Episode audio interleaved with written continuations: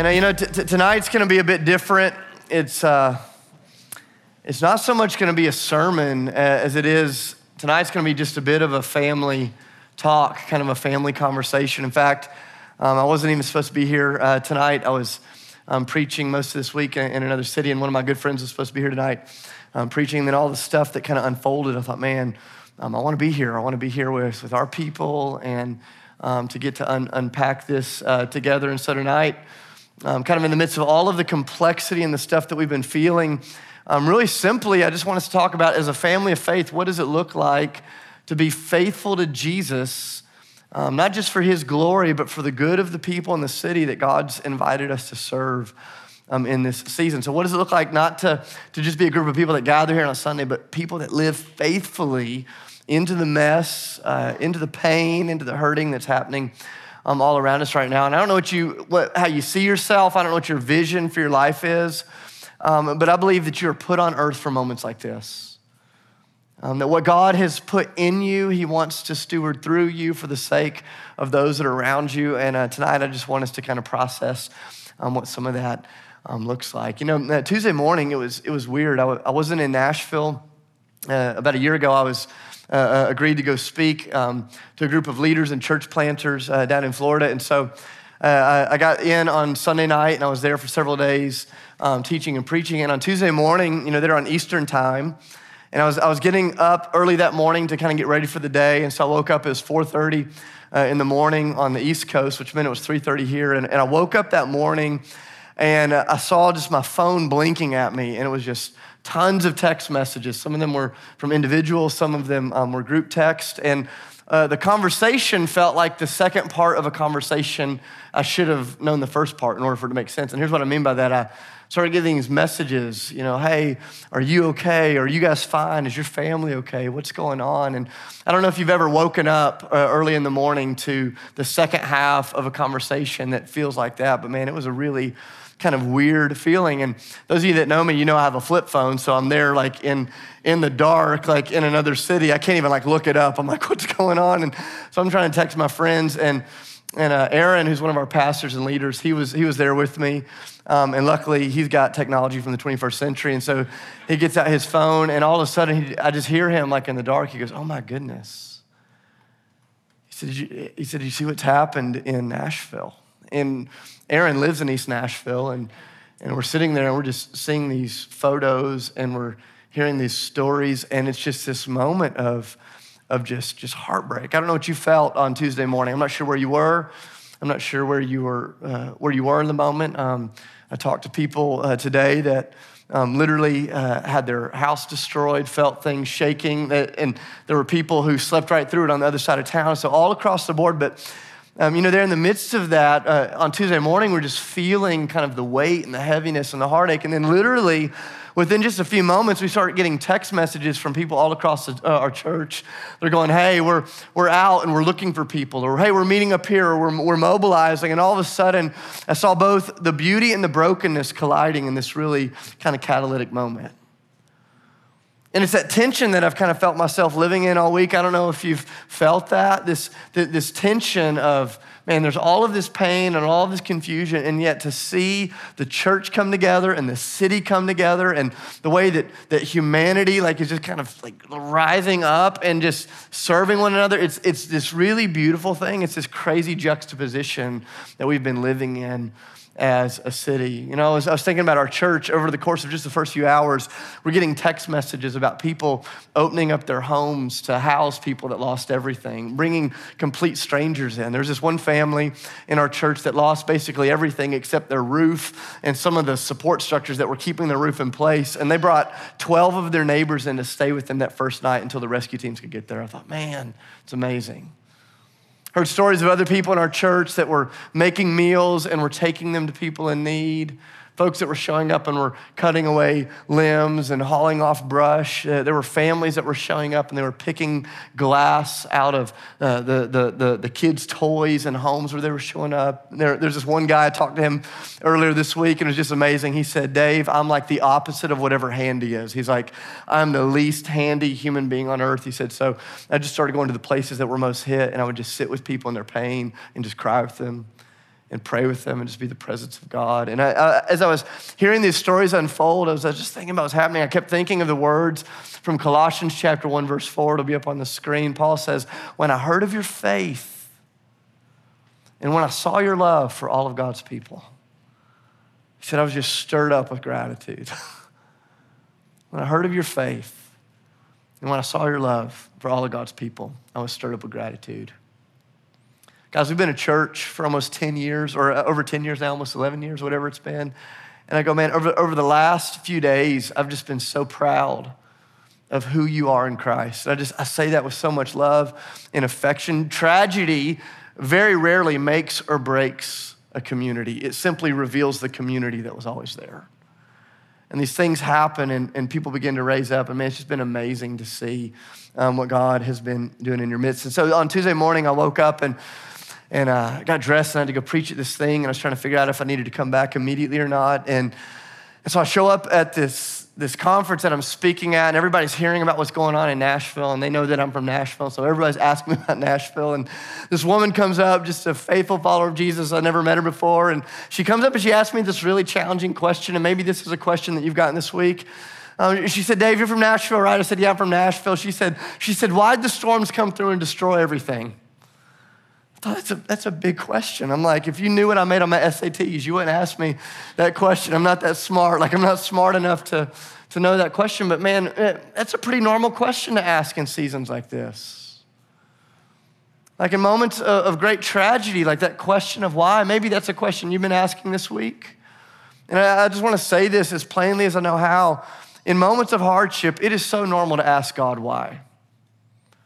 Like it's normal, it, it, it's okay, um, it's expected. To just go, man, God, why, why is this happening? And maybe that's the question that you've been asking this week, or maybe that's the question that your friend group has been asking. I kept thinking about uh, the story of Job all week long. I don't know if you've read the story of Job in the Old Testament, but Job was this unbelievably faithful man of God, and all of a sudden he experiences all of this suffering. And I don't know if you've ever noticed this, but in Job chapter one, his, his children are killed when a violent storm wrecks their house unexpectedly.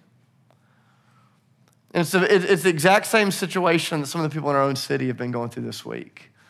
And Job handles it with this unbelievable amount of faith. But you get to Job chapter 7, verse 20, it'll be up on the screen. And Job asks the question that so many of us tend to ask. He says, Lord, if I've sinned, like if I've done something to deserve this, what have I done to you?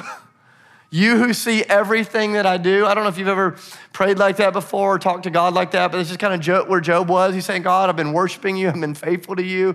What's going on? And this is what uh, caught me about this verse. He says, he says, why have you made me your target? Why have you made me your target? I don't know if you've ever felt that way in the presence of God before, but man, there's a lot of people in our city that feel that way right now.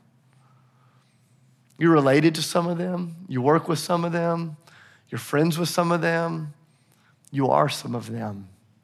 And that question of why, I was like, man, what do we do with it? And I, and I think it's a good question, but here's what I want to caution us with as you go throughout the whole book of Job, and, and, and God responds to Job. Uh, he responds, but he doesn't respond the way that Job expected him to. In fact, in the, in the in the wrestling with that question, like, why did this happen? Job's friends show up and they try to comfort Job, and maybe you remember this. But in an effort to bring comfort, they provide a lot of stupid, unhelpful answers. And I'm convinced that sometimes Jesus' church does the most damage when we try to provide quick answers to complicated realities.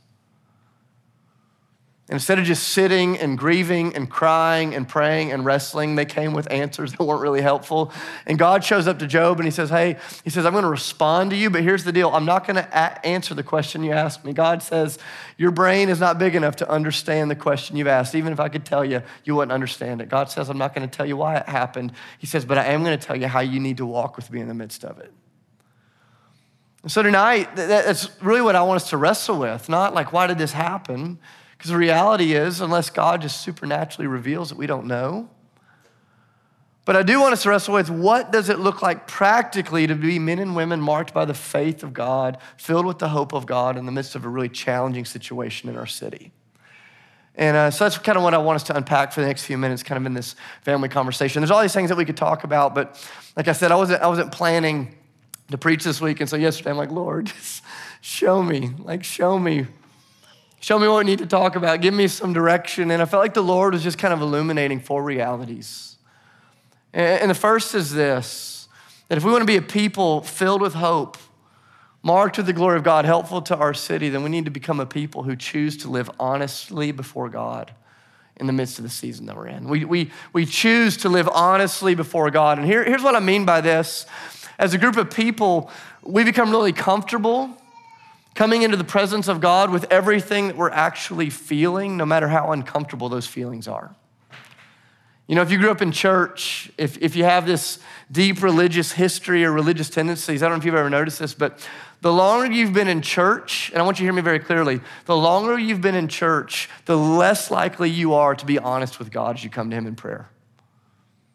I don't mean that in an indicting way. We've just been in the culture so long that we've kind of subversively been taught here's what you say to God and here's what you don't. Here's how you speak and here's how you don't. So sometimes we come into the presence of God and we, we don't even mean to, but we come into His presence and we bring certain emotions, certain questions, certain things to Him, and then we have this whole other set of things that we either stuff down for ourselves or we transfer it to our friends, and we don't know what to do with in the presence of God. Some of us, some of you were taught your whole life, whether it was overt or not, you were taught that certain emotions are righteous and certain emotions are unrighteous. And so deep down, like things like joy and happiness and and uh, uh, comfort and security, those things feel like godly feelings. But fear and doubt and anger and anxiety and worry feel like ungodly things. And here's what I want to tell you is you have the permission to be fully human in the presence of God. He loves you, he knows you, and he is big enough to handle you as you actually are. I think about my, my boys so often when they'll come to me, and there's times when one of my boys will say to me what they think that I want to hear. In fact, that happened this weekend. I told one of my sons, I said, Are you, are you saying that to me because you think that's what I want to hear? He said, Well, yeah. I said, Don't tell me what I want to hear. Tell me what you're actually feeling. Why? Because I'm his dad and I love him exactly as he is. See, it's the difference between religion and relationship. Relationship, we have the, the ability to come into the presence of our Father exactly as we are, say, Hey, here's what's on the table. I love 1 Peter 5, verse 7. It says, Cast your cares on God. Why? Because he cares for you. He cares for you. Guys, God cares for you. He cares for your neighbors. He, he cares for your friends. Last night I had a conversation with, with a guy that's very close to me, and one of his very best friends lost their four year old daughter in the tornadoes this week. Just tragic. And he and I were just weeping on the phone together. And we're going, you know what? As hard as this is, we know in the depth of our heart that God cares more about that family than we do. Sometimes it's tough to understand, but He cares. And we bring all that pain, all that worry, all that sorrow, all that fear, all the joy, all the hope. We, we bring all of it into the presence of God. That's what we do. We learn to live honestly in God's presence. I love the Psalms. I don't know. So, you know, some of you this week, you're like, I don't even know what to pray. I don't know what to feel. I don't know how to be honest. And so sometimes when I'm in those moments, I go, okay, I'm just going to pray the scriptures back to the Lord. And I love the Psalms because have you ever noticed that sometimes in the Psalms, they're praying things and they're singing things that feel theologically dangerous. Like, you know, like I'm listening to the Psalms and uh, I go, man, like you're saying things not as they are, but as you feel they are. And that sometimes feels dangerous if we're really honest with ourselves. But that's what I love about the Psalms. The Psalms aren't polished, they're not safe, they're not put together. They're real human beings expressing what's in their heart to the Lord. I was reading one this morning from David, this man who's after God's own heart. And the first part of the psalm was so beautiful. It's the kind of stuff you'd put on a coffee mug or it'd be the theme for camp, you know, like it's like on your calendar, it's on Pinterest. But I got into the middle of the psalm and there's this verse I just hadn't noticed in some time. He says, Lord, don't you know that I hate my enemies? I thought, oh, somebody should have told him.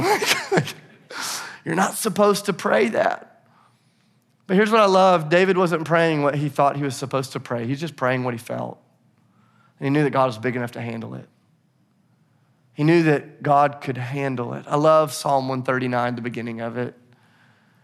He says, God, he says, you know, every thought that I have, you know, every word that I speak before it even comes off my tongue. And because of that, I can come into your presence with honesty. I go, what do we, what do, we do What do we do in seasons like this when the city all, all around us is hurting? I go, man, in the name of Jesus, by the power of the Spirit, may we be the most honest people in the city. May we be so free to feel and to experience and to live with both honor and honesty in the presence of God that can deal with all of it. Because He knows you and He loves you and He sees you. So I just want you to know in this season this is a, a, place where you don't have to fake it. You can feel what you feel, question what you question, wrestle as you wrestle because God can handle it and we love you exactly as you are. So, what do we do? We, we learn to live honestly before the Lord. Number two, number two, we lear, learn or we choose to serve generously for the glory of God. We, we, we learn to, to serve generously for the glory of God. I, I don't know if you've wrestled with this, and I, I'm going to be very careful with my words here. Please don't read between the lines on this. Because this could get dangerous if you think I'm saying something that I'm not here. But you know, it's interesting to me. We've spent the last 30 days praying and fasting with more than 700 churches in the city. We've been coming together, praying for our neighbors, praying for God to move in our city, praying for God to help us love our neighbors really well. And I go, I'm not saying He caused any of this, but what I am saying is we have this moment right in front of us to move from our knees to our feet to actually become the answers to the prayers that we've been praying. We have an opportunity to show up in people's lives and to be the tangible witness to the kindness and the love and the grace and the mercy of God. And may we be the kinds of people, may we be a church that loves and serves and gives without reservation in regards to our time and our energy and our talents and our treasure. May we not be people that sprint really hard this first week and serve like crazy and then burn out and don't serve anybody for the next seven months. I go, this is gonna be a long deal. This is gonna be a mess for a long time. And may the, may the people of God, may this people of God raise up and not just live with honesty before the Lord, but may we serve generously, regardless of the cost. Because we know, we know it's what God has made us to do. I love Matthew chapter 5. It'll be up on the screen. Look at this. This is Jesus speaking. He says, You're the light of the world. In other words, I've put something in you some love, some power, uh, some identity. He says, You're the light of the world, a town that was built on a hill and cannot be hidden. This is a statement of identity that Jesus is speaking over his church. He says, Neither would people light a lamp and put it under a bowl. Instead, they put it on its stand and it gives light to everyone in the house. In the same way, Listen that. In the same way, let your light shine before others that they may see your good deeds and what? Glorify your Father in heaven. Jesus says, here's the deal. I've put something in you that is to benefit those around you. And as you serve people, they see me. As you love people, they see me. As you walk with people, they see me. That there are certain aspects of your theology, of your belief, of your interior life that only becomes visible in seasons of brokenness and pain. I'm convinced the loudest sermon Ethos Church will preach will not happen in this room, it'll happen on the streets. It'll happen as we help people clean up the wreckage of the last few days. It'll happen in funeral homes. It will happen in hospital rooms. It will happen as you help people at your work and at your school process the questions that they don't know what to deal with. I'm just telling you, as we choose to live honestly, as we serve generously, God is going to do far more than we could ask or imagine because it's who He is. It's who He is. You know, the Psalms tell us that, that God is near those that have broken hearts. I'm convinced that sometimes the way they experience his, his nearness is when the people of God show up in the places of brokenness. That you become the tangible expression of the kindness of God in somebody's life. It's been amazing the way that you've done this over the last few, few days, but I'm just telling you, we're just getting started. And there's so many ways that we're gonna try to live this out together. You can put this, this slide up on the screen. I'd encourage you guys to take a picture of this. There's gonna be a lot of ways over the next week or two that we're gonna serve, and we're gonna keep updating this. But um, we're just asking everybody in our church to make a commitment, like right now, to, to give, to serve, and to buy some things to make a difference. And here's, here's what we mean by this we've set up a fund at ethosgive.org. You can select the Tornado 2020 Fund. And we're asking people to just give joyfully and generously. And 100% of those funds are going to take care of families in our church that lost everything, the things that won't be covered by insurance. We're going to use those funds to, to help people that are connected to our church family that, that are in great, uh, greatest need. And then we're going to use those funds to help people in the city um, that, have, uh, that are in the places of greatest vulnerability. And so I want to invite you, man, just, just give like crazy. Maybe you're like, I don't have much money, but I've got my parents' credit card. Go for it. Give forgiveness later. Um, man, give. Give. I, I invite you to give, but we're not just giving, we're going. We're going to serve. I'm just telling you, every single day, Every single day, we have house churches that are out serving. We have people that are out serving. We've, we've partnered with churches all across the city that are in the areas of highest impact. So we've said, hey, we're not going to start our own thing. We're, there's one church in the city of Nashville, right? Church, help me out. There's, there's one church in the city of Nashville. It's Jesus' church. And so we're not going to start a bunch of things to compete. We're just going to come alongside. And so we've got partner churches in North Nashville and East Nashville and Donelson and Mount Juliet. And we're saying, hey, we're just here for service. Put us to work. And so if you want to find out these needs, every day they're being updated online at ethoschurch.org forward slash relief. You can give, you can serve, um, you can buy supplies for people that are in need. One of our partners just down the street in the Martha O'Brien Center they serve some of the most vulnerable people in the city. They've put together a list of items that are needed for people in their community that have been hit uh, the hardest. You can go online to this website. You can download um, what needs to be purchased. We just encourage you, just go pick up those items. Uh, on Wednesday of this week, uh, 9 to 5, or on Thursday of this week, 9 to noon, you can drop those off at the Ethos Church office. If you can't make it during those hours, you can literally go to the Amazon wish list, purchase the items, and they'll be shipped straight to Martha O'Brien. I'm just telling you, it's an amazing way to serve. But here's the deal, church. We're not just going to live generously for the next few days the next couple of weeks. May we be a people that stick it out all the way to the end. Amen? Amen? May we stick it out all the way to the end. For some of you, you get the opportunity to give and to go and to serve. For some of you, you're in a season where you just need to receive talking to a guy in our church yesterday that lost everything, and I'm asking about how he's doing, and he kept deflecting the conversation. He kept saying, Yeah, but there's so many people worse than me. I'm like, Bro, can we just serve you? Can you just receive? I think about our, our churches in India. We've got churches all over the world. We have 10 churches in India. Many of them are literally in one of the poorest areas of the world, some of the poorest parts of the world. And it was amazing. On Friday of this week, one of our pastors in India, he called and said, Hey, we, we took up a spontaneous collection amongst our churches. We heard what was happening, and we raised several thousand dollars that we want to send over to help the church there in Nashville.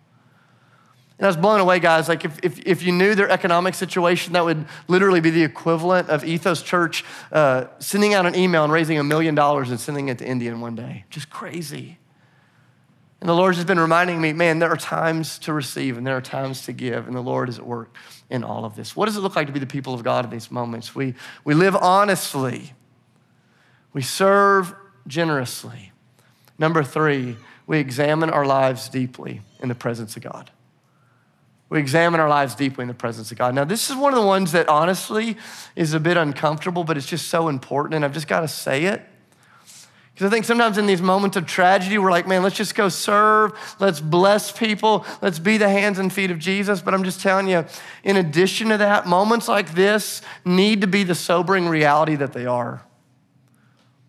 You know, a lot of us, we live our lives as though we're immortal. And, and we know in our minds that we're not. You know, we're in a culture that's so scared of death, we ignore the reality of death. And a lot of us, we just live as though this trajectory that we're on will never come to an end. We know some, someday, somewhere it will, but, but we live as though we have this unlimited reality of time. And there's these moments where things like this happen. And if you will walk in a sense of soberness before the Lord, He will stir some important questions in your heart that don't need to be avoided. I remember years ago, a guy that I know, he's pastoring a church, and a large church, and in their church, they had a, a young man die in his sleep, 32 years old. He died in the middle of the night. And it was a tragic moment. What made it even more tragic was, was he died in the middle of his sleep, laying in bed with someone that he wasn't married to while his family was across town in their home. They didn't know that he was living a double life. And this guy is like, okay, how are you going to pastor your church through this tragic moment? And he said, he said, I'm just going to stand up. And he said, We're going to grieve and we're going to mourn the reality of all this. He said, But then I'm going to ask people to really examine their lives and to ask God the really hard question like, God, am I in good standing with you? And I'm just telling you guys, It's been a tragedy this week. It's been a tragedy this week. But one of the greater tragedies is there are so many people in the region who are not in good standing with Jesus and they won't slow down long enough to even ask the question. I just want to ask you like, are you in good standing with Jesus? Like, are you, or, have you been saved by Christ? Have you been forgiven? Have you been redeemed? Like, are you ready to stand in the presence of God and give an account for your life? It's a sobering reality in these moments, like to just come into the presence of God. I think about Psalm 90, verse 12. It says, Lord, teach us to number our days that we may what? Gain a heart of wisdom. In other words, Lord, like teach me to recognize how short my life is, how brief my life is, how finite my life is, so that I may gain a heart of wisdom. It's what Psalm 139 says Lord, search me, test me, lead me, reveal to me anything in me that's offensive to you, and then lead me in the way ever, everlasting. I'm just telling you, in the midst of all this, if you haven't stopped to just say, hey, Lord, how, how are we doing? You need to do it. For some of you, it may not be about you. Maybe it's about someone that you love and you've known in the back of your mind that you're not in good standing. They're not in good standing with the Lord. And you've just been living like you've got forever with them. Maybe, maybe this is the week where you go, man, God, help me have the courage to express the love of Jesus to them. And for some of you, it may not be about you and God. It may be, as you examine your heart, it's about you and another person. Maybe there's someone in your life that you're not in good terms with, that you need to forgive, that needs forgiveness for you, from you, that you need to be reconciled with. Maybe it's someone that matters a lot to you that you've taken for granted for a really long time. And I'm just telling you guys, there are moments like this, if we would be sober minded enough to just stand in the presence of the Lord and examine our hearts, that the Lord would take you into deeper waters. Don't let this moment pass without reflecting. Man, what's it look like to be a blessing to the city? We choose to live honestly. We serve with an abundant generosity. We examine our lives deeply in the presence of God. The last thing that was just kind of washing over me this week is we choose to worship Jesus extravagantly. We worship extravagantly. You know, this sometimes feels odd in seasons of chaos. But I want you to understand this. When We've talked about this a lot at Ethos. Um, we don't worship because our circumstances are good. We worship because the character of God is unchanging. Worship that is built on circumstances will be fickle, fleeting, and shallow, but worship that is anchored in the character of God will be life changing. And so we come into the presence of God and, and we worship extravagantly, not oblivious to the reality around us, but we worship because we understand that despite everything that's going on around us, Jesus is still king. He is still good. He's still on the throne. One day he will come back. He will wipe away every tear. He will make everything new. He will restore every bit of brokenness. And because we understand where the story's headed, in the midst of pain, we say, okay, God, hey, would you lead us right now as we find ourselves working through it? We lean in to worship, not run away from it. I love that moment in Job chapter 1, verse 21, right after he's lost his kids, right after everything has kind of hit the fan. Job says, Naked I came from my mother's womb, and naked I will depart, which is kind of a funny verse if you think about it, because he pictured himself dying naked. I don't know why. Um, not sure what that was about, but that's just kind of how he saw himself going. But, but here's, the, here's the part of the verse that really hit me. He said, The Lord gave and the Lord has taken away. May the name of the Lord be blessed. May the name of the Lord be praised. Job said, Hey, listen, my circumstances are more painful than I could ever imagine. He says, But here's what I know is that in the midst of it, God is unchanging and he deserves to be praised. Think about several months ago when that young man in our church was tragically killed. And I remember standing in the hospital with his dad right after he had passed away. And he says, This is not what we prayed for and this is not what we wanted, but it's what has been given to us. And he says, May the name of the Lord be blessed. Think about King David right after his son passed away. Man, David was honest before the Lord. He grieved before God. He prayed for a different outcome. But when it did not come, what did he do? It says he got up, he took a shower, he went to the house of God, and he praised the Lord. Guys, in the kingdom of God, worship becomes our witness to the world and it becomes our, wet, our weapon against the kingdom of darkness. Think about seeing this video on Easter Sunday this year a group of young teenage kids from Syria standing in a church that a few weeks earlier had been destroyed by terrorists. And they're standing in the rubble of this church. They're holding hands as one of their friends played an acoustic guitar and they worshiped Jesus extravagantly in the rubble of their pain. I remember just watching that going, man, that is a witness to the world, but it's not just a witness to the world. It is a weapon against the kingdom of darkness because in these places of confusion, in these seasons of pain, have you ever noticed that the enemy just comes with accusations against the Lord, doubt against the Lord, um, questions against the Lord, cynicism grows up, bitterness grows up, angerness, anger grows up. These things begin to grow up, but when we come with honesty, when we serve generously, when we, when we really sit before the Lord deeply and we worship Him extravagantly, all of a sudden we find this fortified wall around the heart. And God does more than we can ask or imagine. I believe God's going to give you opportunities this week. As you serve, as you listen, as you pray, as you walk with people. And I just want to give you permission, church. You don't have to have all the answers. It's not about what you know, it's about who you know. It's about who you know. And if we want to be a blessing to the people around us, it starts with us coming into the presence of the one that can heal us and can change us. And so I want to invite you to stand up. Here's what we're going to do the rest of the night. You can stand up with me right now. Here in just a moment, we're going to take communion. It's on the bar, it's on the table around the room. If you've never done this with us, we can circle up our chairs. We're going to talk and we're going to pray together. But literally, as you take the bread, and I want you to hear this. Like, please tune in with me on this, okay? As we take the bread, as we take the cup, it is a physical reminder that God did not experience suffering from a distance, but He took suffering all the way into His body on the cross. That God is a God that's well acquainted with suffering. But at the end of the day, suffering didn't have the final word on Jesus. Jesus said, In this world, you'll have what? You have trouble. He says, But take heart because I've overcome the world. And then he walked that out. He showed them that. And as we break the bread, as we take the cup, we're saying, okay, Lord, you've been here. You know what to do. You're not leading from a place of philosophy or theory, but from experience. And Lord, we need your redemptive presence. So, as you break the bread, as you take the cup, as you confess sin, as you pray with each other, as you pray for the city, ask that the suffering strength of Jesus would fill us up in our bodies and would send us out on the mission of God, okay? And so, we're gonna take communion. There's gonna be men and women at the Respond banner. We'd love to pray over you. Maybe you need prayer personally. Maybe there's someone in your family or your community. Maybe you showed up here tonight and you lost everything and you don't know where to go. We'd love to serve you. We'd love to help you. That's gonna be over to my left, your right at the Respond banner. We'd love to pray for you. And then we're going to end with just a few songs. We're going to worship the Lord extravagantly for who He is. And then we're going to wrap up tonight.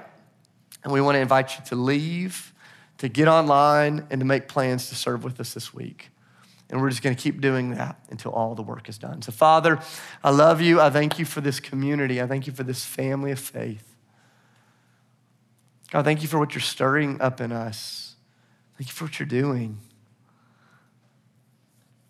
God, thank you for the way that you are near even as we find ourselves in the midst of hardship and heartache. God, would you help us to live honestly before you, to serve generously, to examine deeply, and to worship extravagantly as we seek to be a witness for you in the city and far beyond. We love you, Lord. Thank you for your love for us. It's the name of Jesus I pray. Amen.